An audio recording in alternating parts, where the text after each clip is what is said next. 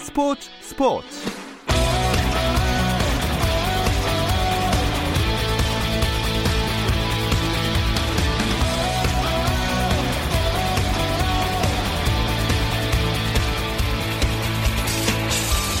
스포츠가 있는 저녁 어떠신가요? 아나운서 김종현입니다. 오늘 하루 스포츠계를 돌아보는 스포츠 타임라인으로 김종현의 스포츠 스포츠 출발합니다.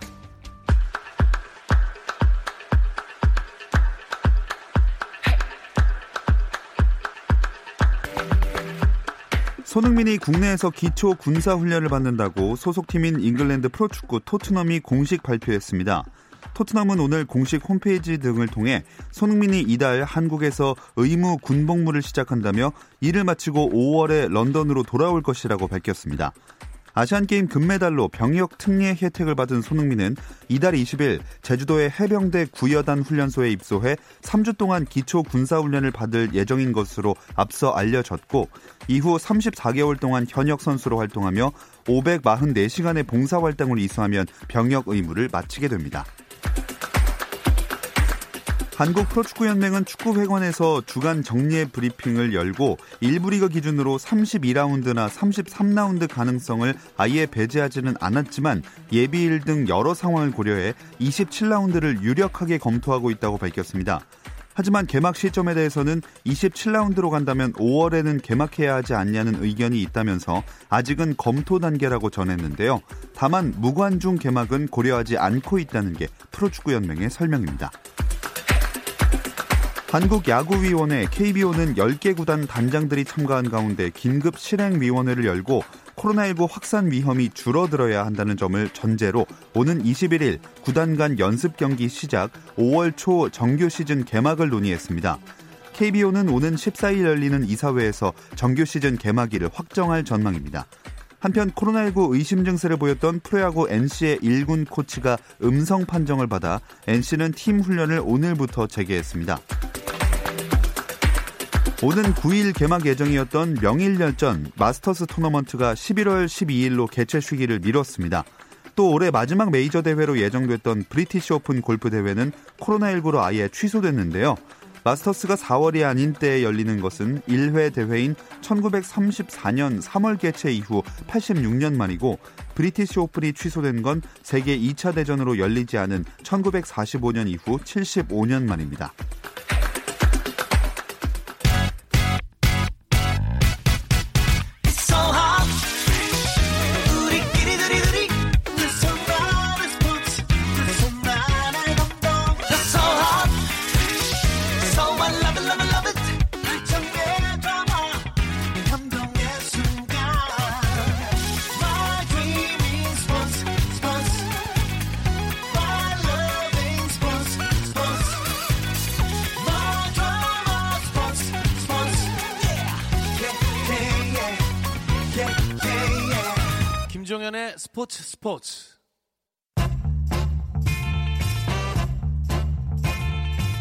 김지한의 잡스. 코로나19로 힘겨운 요즘 우리는 영웅을 갈망합니다. 22년 전에 박세리가 우리에겐 그런 존재였죠. 스포츠 전설의 스토리썰, 레전썰. 오늘 골프 전설 박세리에 대한 이야기를 본격적으로 펼쳐봅니다.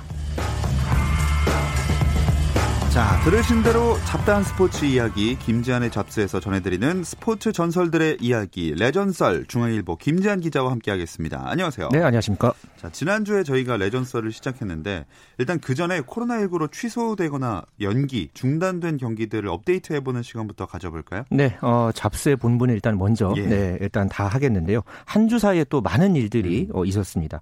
사실 지금 리그가 중단됐다, 뭐 연기됐다, 취소됐다 이런 얘기는 사실 그렇게 그렇게 새로운 소식은 네. 아니죠. 오늘 같은 경우에도 어 일본이 이 코로나19 상황 때문에 긴급 사태를 음. 선포하면서 이 일본 프로야구가 6월 이후로 어 개막 일정을 늦춘다는 그런 보도도 있었는데요. 아, 그 중에서 지난 한 주간에 있었던 이 취소, 어, 중단됐던 이 대회들 중에서도 의미를 짚어볼 만한 그런 대회들이 좀 있었어요. 아, 그 대회들 위주로 어, 소식을 좀 정리를 해드릴까 싶습니다. 자, 일단은 테니스 메이저 대회인 윈블던. 야, 이 윈블던도 연기마저도 아니고 취소를 결정했어요. 네, 윈블던 테니스 대회가 1877년에 처음 시작을 했습니다. 네. 그러니까 거의 역사가 143년이 된 아주 전통 있는 대회죠. 그동안에 1차 세계 대전 그리고 2차 세계 대전 때문에 어, 두 차례 기간에 그러니까 장기간 열리지 않았던 적은 있었습니다만은 어, 이렇게 질병 어, 전염병 문제 때문에 이렇게 대회가 취소된 것은 처음 있는 일이었고요. 1945년 이후에 75년 만에 대회 네. 취소였습니다. 아, 사실 이 대회에 앞서서 프랑스 오픈이 원래 5월, 6월에 예정이 돼 있던 게 이 대회는 9월로 연기가 됐거든요. 음. 그런데 윈블던 대회가 아예 취소가 된 것은 여러 가지 이유 중에서 이 천연 잔디에서 사실 이 대회가 열리잖아요. 네네. 그렇기 때문에 이 코트의 특성이 반영된 어, 그런 결과로 보여지고 있습니다. 음. 사실 6월 말 대회 개최에 맞춰서 이 잔디 관리를 하거든요. 그런데 어, 만약에 6월 말이 아니라 그 뒤에 뭐 가을이나 겨울에 열리게 된다면은 아무래도 그런 잔디 상태도 좀 여러 가지로 좀 문제가 있을 수 있고 음. 그런 부분 때문에 대회를 여는 것 자체가 쉽지 않다 고 판단을 해서 어, 이렇게 이제 취소를 결정을 했고 어, 이렇게 되면서 어, 취소 결정이 나고 나서 뭐 로저 페더러라든가 뭐 세리나 윌리엄스라든가 뭐 시모나 할레프 이런 여러 테니스 스타들이 어, 좀 많은 충격을 네, 받기도 했습니다. 아, 정말 그 연기 취소와 함께 많이 전해드리는 단어 중에 하나가 2차 세계대전 이후 처음이다. 네. 이런 말을 많이 하게 되는데 네. 골프 메이저 대회인 디오픈 단신으로도 전해드렸지만 취소가 됐네요. 네, 뭐 The Open, 뭐 브리티시 오픈 이렇게 또 이야기들을 많이 하죠. 어, 이 대회는 윔블던보다 사실 더 오래된 대회입니다. 아, 1861년에 시작된 대회고요. 그런데 이 대회도 8월에 예정이 됐다가 결국은 오늘 새벽에 우리 시간에 아, 이제 대회 취소를 공식적으로 어, 발표를 했습니다. 어, The Open 역시 1945년 이후에 75년 만에 대회를 열지 못하게 됐고요. 어, The Open 외에도 다른 어, 세계 골프 메이저 대회들이 모두 연기가 됐습니다. 뭐 아까 어, 단신에서도 소개해드렸지만 마스터스 대회가 11월에 열리게 됐고요. 예. 또 5월 PGA 챔피언십이 8월에 또 그리고 6월 US 오픈이 9월에 치러질 예정입니다. 아, 그 중에서도 정말 이름값 있는 누구나 들으면 알만한 윈블던 디오픈이 취소된 건 상황이 참 엄중하다를 느낄 수 있는 단면인 것 같아요. 지금 영국 내 상황이 매우 심각한 상황이죠. 지금 코로나19 확진자 수만 해도 어제 기준으로 5만 천여 명, 그리고 사망자 수도 5,373명으로 알려져 있는데요. 예. 특히나 이 보리스 존슨 이 영국 총리가 코로나19에 감염돼서 지금 상태가 나빠져서 집중 치료를 받고 있다. 이런 예. 보도도 어, 현재 지금 나온 상황입니다. 기본적으로 윈블던이라든가 디오픈이라든가 대회라든가 좀 오랜 역사를 자랑하는 대회들이기 때문에 기본적으로 대회 할 때마다 만 명이 아니라 수십만 명이 찼습니다. 음. 그래서 이렇게 전염병이 돌고 있는 이런 상황에서 대회를 치르는 것은 사실 좀 힘든 일이었고요. 그래서 이렇게 전쟁 외에 다른 요인으로 취소된 게 처음이라는 것은 그만큼 현재 영국 내에서 어, 코로나19 상황에 대해서 어, 매우 엄중하게 보고 있다. 뭐 이렇게 좀 의미를 부여할 수 있겠습니다. 또 뿐만 아니라 미국도 직격탄을 맞아서 얼마 전에 도널드 트럼프 대통령이 프로스포츠 단체장들이랑 회의를 했다는 소식도 있더라고요. 네, 지난 5일이었는데요. 어, 도널드 트럼프 미국 대통령이 미국 프로스포츠 단체장들과 화상 회의를 했습니다. 뭐 개별적으로 대통령이 뭐 NBA 커미셔너를 만난다든가 뭐 MLB 커미셔너랑 만난다든가 이런 경우들은 있지만은 이렇게 모든 프로스포츠 단체장들과 함께 회의를 하는 것 자체가 그렇게 유례 없는 일이었거든요. 예. 어, 현재 미국 프로 스포츠가 모두 중단이 되면서 여기에 대한 어떤 경제적인 손실이 리그 하나만 해도 1조 원이 넘는다. 뭐 이런 이야기까지 나오고 있는데요. 어, 이 회의에서 트럼프 대통령이 8월에는 스포츠가 다시 열렸으면 좋겠다. 아, 이렇게 이야기를 했습니다. 현재의 상황 관리를 하면서 8월쯤이면은 좀 좋아지면서 프로 스포츠도 다시 재개될 수 있지 않을까 이런 기대감을 드러낸 건데 아, 미국 내 현재 코로나19 확진자 수가 현재 전 세계에서 가장 예. 많죠. 어, 또 스포츠 스타들 중에서도 이렇게 확진자가 많이 나오는 어, 그런 상황 속에서 8월에 재개될 수 있을지는 어, 조금 더 두고 봐야 하겠습니다. 게다가 미국 올림픽위원회는 도쿄올림픽이 연기되면서 상당한 타격을 입었다고 하네요. 네, 미국 하면은 올림픽에서 1등하는 나라, 뭐 스포츠 최강국이라고 하잖아요. 그렇죠. 그런데 이 미국 올림픽위원회가 이 코로나19 때문에 아주 재정적인 타격을 크게 입을 것 같습니다. 아, 올림픽마다 받는 중계권료가 2억 달러 정도 된다고 해요. 이 미국 올림픽위원회가 네. 우리 돈으로 약 2,400억 원이나 되는 돈인데 이게 지금 이 미국 올림픽위원회 전체 재정의 40%를 어. 차지한다고 합니다. 이 금액을 이번에 도쿄올림픽이 1년 미뤄지면서 올해 못 받게 되니까 어, 곧바로 이게 어, 타격을 입은 입는 그런 어떤 상황이 됐고 어, 당장 영향을 받는 곳도 하나둘씩 나오고 있다고 합니다. 어, 미국 사이클 연맹 같은 경우에도 직원 28명을 일시 해고 또는 아예 해고를 하는 조치를 취했고요. 예. 어, 미국 조종연맹 같은 경우에도 직원을 3분의 1 정도를 감원을 했다고 합니다. 종사자들이 어떤 이런 문제가 있는 상황인데 더 나아가서 선수들의 생계마저 위협하는 그런 좀 상황까지 나아가고 있어서 좀 많이 안타깝습니다. 자, 갈수록 이렇게 부정적인 소식만 전해드릴 수밖에 없어서 저희도 같이 안타까운 마음인데요.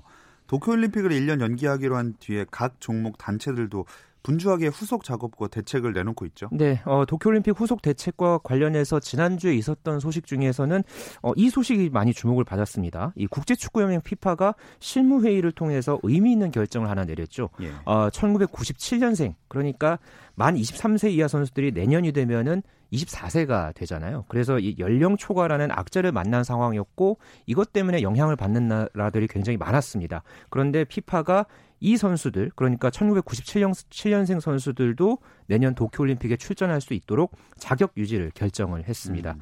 어, 김학범 감독이 이끄는 우리 올림픽 축구 대표팀 입장에서도 어, 연초에 그 아시아 챔피언십 대회 있었죠. 그 대회 11명의 이 97년생 선수들이 또 좋은 활약을 펼쳤는데 어, 아주 또 우리 입장에서는 기분 좋은 소식이었고 김학범 감독도 어제 기쁘다는 또 그런 반응을 함께 보였죠. 또 97년생 선수들이 아마 가장 요즘 들어 웃을 일이 아니었을까 그렇죠. 네. 싶습니다. 이렇게 상황이 이래저래 악화되는 만큼 선수들 사이에 스테이 at home challenge 캠페인이 엄청 다양해지고 있는 것 같더라고요. 네, 요즘 SNS 보다가 참 기상천외한 아이디어들이 참 많아졌다. 뭐 이렇게 많이 느끼게 되는데요. 집안에서 할 수 있는 그런 놀이 문화로 이 코로나19를 한번 넘어보자. 뭐 예. 뭐 그런 의미에서 stay at home challenge 캠페인이 이어지고 있죠. 뭐 제가 지난 시간에 공 리프팅하면서 손 씻고 하는 뭐 그런 어떤 축구 스타들이 많아지고 있다. 음. 뭐 이런 소식을 전해드렸는데 그 뒤에는 뭐 종류가 더 다양해진 것 같더라고요. 예. 그 제가 그 김종현 아나운서가 그 진행하는 스포츠 뉴스 마지막 부분에 이 특이한 걸 좀 많이 아, 봤는데 그쵸. 가장 신기했던 게 그 비치발리볼 선수들하고 그 개 한 마리가 아. 네 같이 배구하는 모습. 그 비치발리볼 네. 선수의 반려견인데 토스를 기가 막히게 올리더라고요. 네, 그 영상을 한번 보시게 되면 아마 깜짝 놀랄 네. 겁니다. 네, 정말 재미있게 봤고요.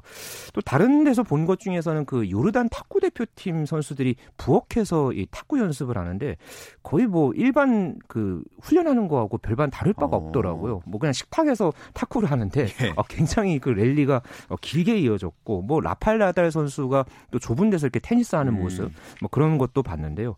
참 지금쯤이면은 선수들하고 관중들하고 호흡하고 막 환호하고 이런 모습들 참 많이 볼 때잖아요. 그런데 두 달 정도 이 코로나19 상황이 계속 지속되고 하다 보니까 아, 그런 상황이 참 많이 음. 그리워집니다. 네, 어, 한 가지만 말씀드리자면 그 라파엘 나달 선수가 집에서 테니스 하는 게 뭐 소파 놓고 가족으로 추정되는 어떤 여성분과 했는데 패배를 했습니다. 네, 맞아요. 네. 네. 좀 자, 신기했습니다. 네, 저도. 네. 어, 자, 코로나19와 관련된 이야기는 여기까지 하겠고요. 이제 본격적으로 스포츠의 전설들을 추억하는 시간 레전설로 넘어가 보겠습니다. 지난 시간에는 뭐 박세리 선수 이야기 시작하려고 했는데 끝난 것 같아요. 그랬죠. 뭐 공동묘지 훈련을 했던 게 사실이 아니다. 네. 예, 이야기까지 하고 말았는데 거기서 조금 더 제가 첨언을 해드리자면은 나머지 뭐 이런 박세리 선수와 관련한 훈련에 대한 스토리들이 썰이 많아요. 뭐 하루에 12시간 이상 훈련했다. 음. 뭐 한겨울에 모래사장에서 벙커샷 훈련을 했다. 뭐 이런 얘기들이 있는데 어, 이건 사실들입니다. 어. 네. 그만큼 박세리 선수가 훈련을 정말 열심히 했다는 거고요. 그런 과정에서 이 공동묘지 훈련이 한동안 계속 이렇게 회자가 됐다는 것은 그만큼 박세리 선수가 참 열심히 아. 선수 생활을 했다. 어, 또 다른 어떤 이 상징과 같은 네, 그런 키워드라고 네. 이제 볼 수 있겠습니다. 네. 저도 지난주까지는 진짜인 걸로 알고 있었습니다. 네. 이렇게 박세리 선수가 근데 국민적인 스타로 떠오른 게 맨발 투혼 1998년 US 여자 오픈이었지만 그 전에 어떤 과정을 겪어서 올라왔는지 이건 모르는 부분이 사실 더 많은 것 같아요. 우선 이걸 하나 소개하고 가야 할 것 같은데요. 이 박세리라는 이름의 뜻이 그러니까 친할머니가 지어준 이름이라고 해요. 이게 세상을 빛내리라는 음. 뜻이라고 합니다. 순 우리말 한글 어. 이름이고요. 어, 말 그대로 이름 끝 뜻대로 됐죠. 예, 세상을 빛낸 그런 사람이 됐고요. 원래는 박세리 선수가 초등학교 때 육상을 했다고 합니다. 뭐 육상을 특정해서 어느 종목을 어 막 이렇게 잘했다 뭐 이런 네. 이렇다기보다는 여러 종목을 두루 이렇게 잘했다는 선수로 알려져 있는데 그러면서 소년처전에서도 우승을 했다고 하고요. 음. 그러다가 중학교 1학년 때 골프를 제대로 처음 시작을 해서 중3 때 이미 국내 프로 대회에서 우승을 했습니다. 아. 네, 중3 때 우승을 했다는 것은 네, 국내 거죠? 프로 투어 대회에서 어. 그리고 아마추어 때 95, 1995년도에 4승 그리고 1996년도에 프로테스트를 통과하고 나서 3주 연속 우승. 지금은 사실 거의 있을 수 없는 그런 네. 일들인데 이런 전설 같은 기록들을 막 써내려 갔습니다. 그리고 이 원래는 그 국내 무대를 뛰고 나서 미국으로 가기 전에 일본에 가려고 했는데 네네. 본인이 어 이제 개인적으로 1996년 10월에 한 국제 대회에 나가고 나서 이때 3등을 했습니다. 3등하고 나서 그때 눈물을 흘리면서 내가 갈 곳은 미국이다. 아. 메이저 우승을 하러 가겠다. 이렇게 마음을 먹고 그 다음 해였던 1997년 1월에 미국으로 갔고 거기서 이제 퀄리파잉 스쿨을 통과하고 나서 LPGA 투어에 데뷔를 했는데 만약에 이때 미국이 아닌 일본을 갔다면 물론 가서 성공을 할 수는 있었겠죠. 예. 하지만은 이런 또 다른 어떤 전설들이 쓰여졌을지는 조금 음. 조금 또 다른 얘기가 되지 않았을까 네, 그런 생각이 듭니다. 시기도 좋았던 게 딱 이제 박세리 선수가 LPGA에 입성한 1998년이 네. 우리나라의 입장에서는 사회적으로 좀 힘든 상황이었잖아요. 그랬죠. 뭐 그때 IMF 외환 위기를 겪었던 시기였었죠. 그때 뭐 물론 박세리 선수도 미국에서 부딪히면서 보이지 않는 그런 편견들과도 맞서 싸우고 있었는데 어 그래도 그렇게 편견들을 이기면서 LPGA에 가서 좋은 모습 보여주고 그러니까 국민들이 야구에 박찬호가 있으면 또 예. 골프에 박세리가 있다. 우리나라의 국보다, 보물이다. 뭐 이런 말들을 참 당시에 많이 했던 네, 그런 시절이 음. 떠올려집니다. 그때 딱 그 해 US 여자 오픈에서 우승한 거죠? 네, 그렇죠. 1998년 7월에 우승을 했고요. 그 전달에 또 이 맥도날드 LPGA 챔피언십이라는 메이저 대회에서 우승을 했었어요. 이때가 딱 박세리 선수가 LPGA 데뷔하고 나서 넉 달 만에 우승이었고요. 음. 그렇게 하고 나서 곧장 또 US 여자 오픈에서 우승을 하니까 두, 그러니까 두 개 메이저 대회 연속 우승을 신인으로서는 그때 처음으로 박세리 선수가 이뤄냈습니다. 네. 그래서 당시에 미국 언론 보도를 제가 좀 찾아봤는데 뭐 타이거 우즈의 마스터스 우승에 비유하기도 했고요. 음. 미국에서 일생에 한 번 나올까 말까 한 선수다. 어, 이런 반응까지 나왔습니다. 뭐 미국에서 이런 반응이 나왔다면은 뭐 이 정도면 말 다 했죠. 그러네요. 네. 자, 골프 전설 박세리 선수의 전성기는 이때부터 시작입니다. 그 US 여자 오픈 뒷이야기도 궁금한데요. 잠시 쉬었다 와서 나눠보겠습니다.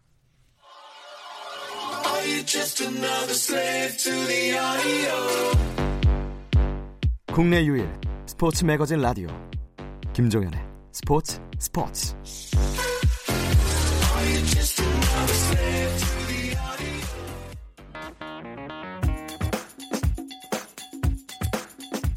안녕하십니까 여러분. 오늘은 분명히 박세리 날이었습니다. 고통을 겪고 있는 우리 모두에게 큰 기쁨과 용기를 준 박세리는 분명 이 시대의 영웅이었습니다.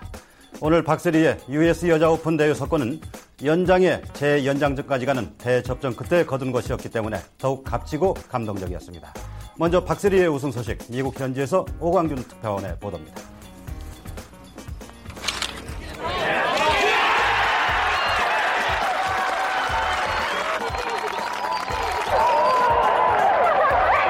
스무 살의 신인 박세리 선수가 LPGA 선수권 대회 우승에 이어 US 오픈 대회 정상까지 정복하는 대기록이 세워진 것입니다. 부시 전 미국 대통령까지 참석한 시상식에서도 감동은 이어졌습니다. I'm really happy that this play really awesome. 영예 우승컵과 함께 27만 6천 달러의 상금도 주어졌습니다. 박 선수와 접전을 벌였던 추하시리폰 선수도 후회 없는 승부였다고 말했습니다. 5시간에 가까이 이어진 오늘 경기는 한마디로 긴장의 연속이자 정신력의 승부였습니다.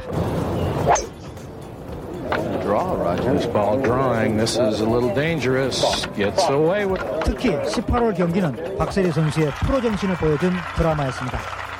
티샷 볼이 병영 해저드에 빠졌지만 박 선수는 포기하지 않고 신발을 벗고 물에 들어가 두 번째 샷을 날려 위기를 넘겼습니다. 골프는 장갑 벗어봐야 되잖아요. 그래서 끝까지 포기하지 않고 정말 최선을 다해서 정말 좋은 결과 얻을 수 있도록 한 게 정말 오늘 경기장에는 8천여 명의 관중이 몰려 메이저 골프 대회 2관왕의 장한 모습을 관전했습니다.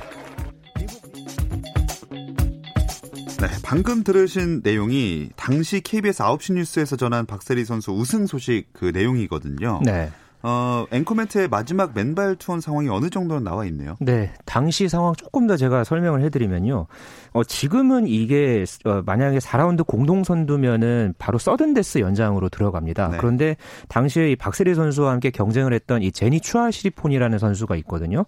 이 선수가 둘이서 4라운드 공동 선두로 끝난 다음에 영, 연장 라운드라는 걸 따로 치렀습니다. 그래서 18개월을 다 도는 1대1 승부가 펼쳐졌고요.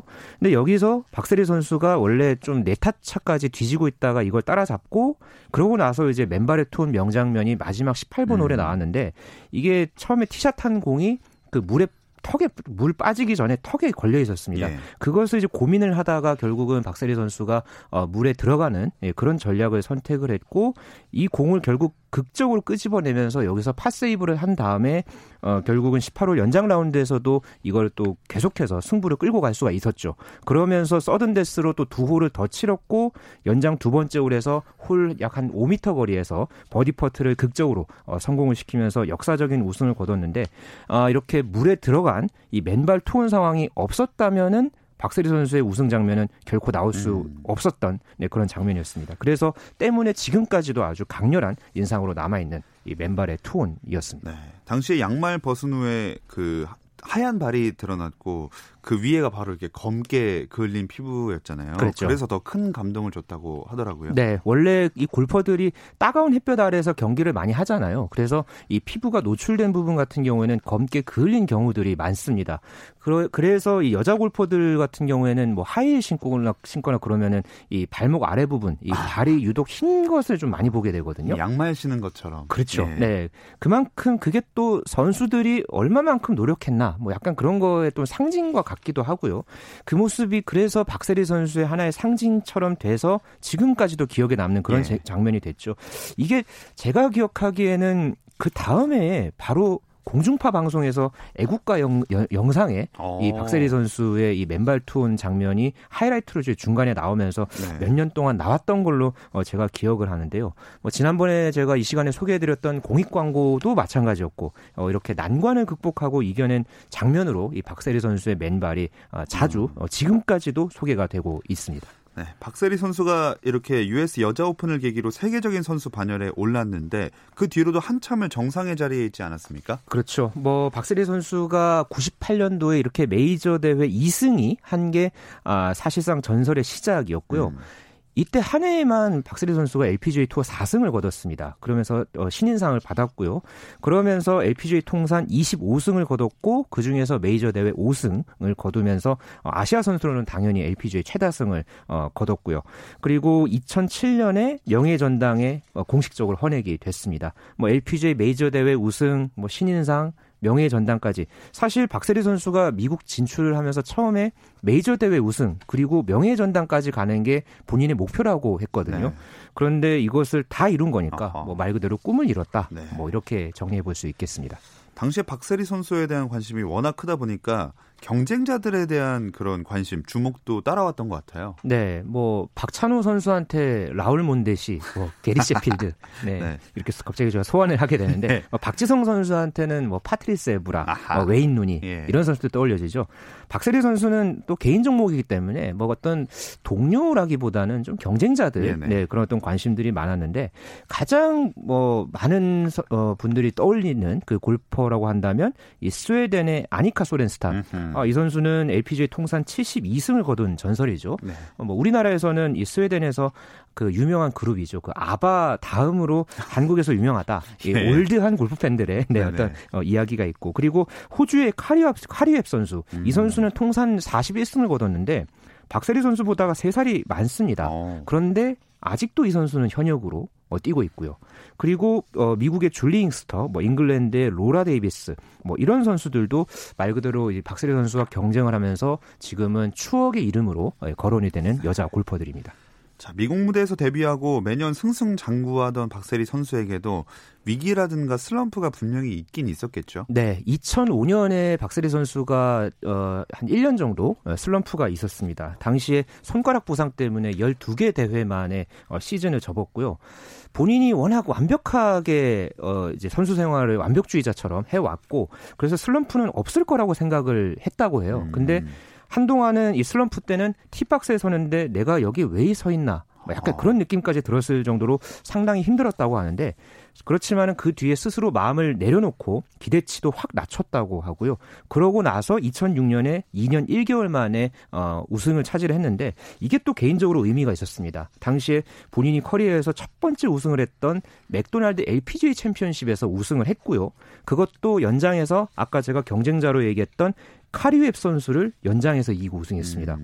어, 이런 스토리 하나하나가 참 극적인 요소가 많은 선수인데 어, 이렇게 슬럼프에서 탈출하게 된 과정이라든가 이런 뭐 대회 뭐 상황이라든가 이런 부분들까지 보면 어, 이 정도면은 정말 박세리 선수가 어, 여러 가지로 이 드라마틱한 어떤 그런 인생을 살지 않았나 어, 그렇게 생각이 듭니다. 네, 많은 힘든 시기도 있었지만 박세리 선수가 그 세계적인 골프 선수로 성공할 수 있었던 요인 혹은 원동력이라고 한다면 김지한 기자는 어떤 거를 꼽으실 건가요? 음, 일단 기본적으로 박세리 선수가 남들과의 경쟁에서 나는 지기 싫어. 약간 이런 어떤 독한 승부욕 어, 이게 굉장히 큰 어떤 박세리 선수의 성과를 만든 원동력이 됐다고 보고요.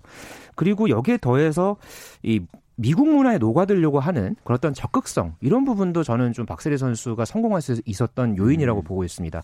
그 박세리 선수가 영어를 참, 참 잘하거든요. 예. 이 작년에 이 도널드 트럼프 미국 대통령이 방한했을 때도 막힘없이 영어로 대화를 해서 또 화제가 됐는데 처음에 이 미국 가서 언어 문제 때문에 굉장히 힘들었다고 하더라고요.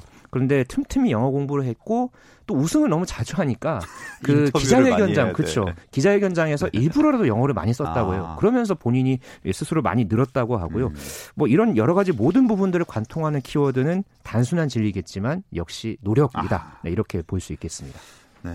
요즘 같은 시대에 박세리 선수의 도전이나 성공이 참 많은 것들을 시사한다는 생각이 드네요. 네. 박세리 전설의 스토리, 어, 뭐, 코로나19로 많이 힘겨워하는 분들에게 분명 힘이 될 만한 스토리나 메시지가 아, 정말 많고요. 뭐, 국민적인 영웅으로 그렇게 거듭났던 그런 과정이라든가 뭐, 그 당시 시대적인 상황, 여러 가지를 돌아보면은 첫 번째 성공을 거두고 나서 22년이 지났잖아요. 예. 지금도 대입해 볼 수 있는 그런 부분들이 되게 많거든요. 어, 뭐, 기본적으로 안 된다는 그런 어떤 편견을 이겨내고 전설까지 올라온 이 스토리 자체가 참 멋있습니다. 음. 그래서 저는 박세리 선수 하면 멋있는 선수다. 아. 뭐 이렇게 이야기를 해보고 싶고요. 요번 레전설을 그래서 한마디로 정리해 보면 인생은 박세리처럼 네, 이렇게 좀 정리해 보면 어떨지 싶네요. 네, 아 공동묘지는 사실이 아니지만 네. 그만큼 노력했던 레전설 첫 번째 선수 박세리 선수에 대한 이야기 나눠봤습니다. 다음 주도 기대하겠습니다. 중앙일보 김재한 기자 고맙습니다. 네, 감사합니다. 내일은 NBA 이야기 조선의 느바로 찾아오겠습니다. 유튜브 라이브로 실시간 함께 할 수 있으니까 오후 8시 30분 잊지 마세요. 김종현의 스포츠 스포츠.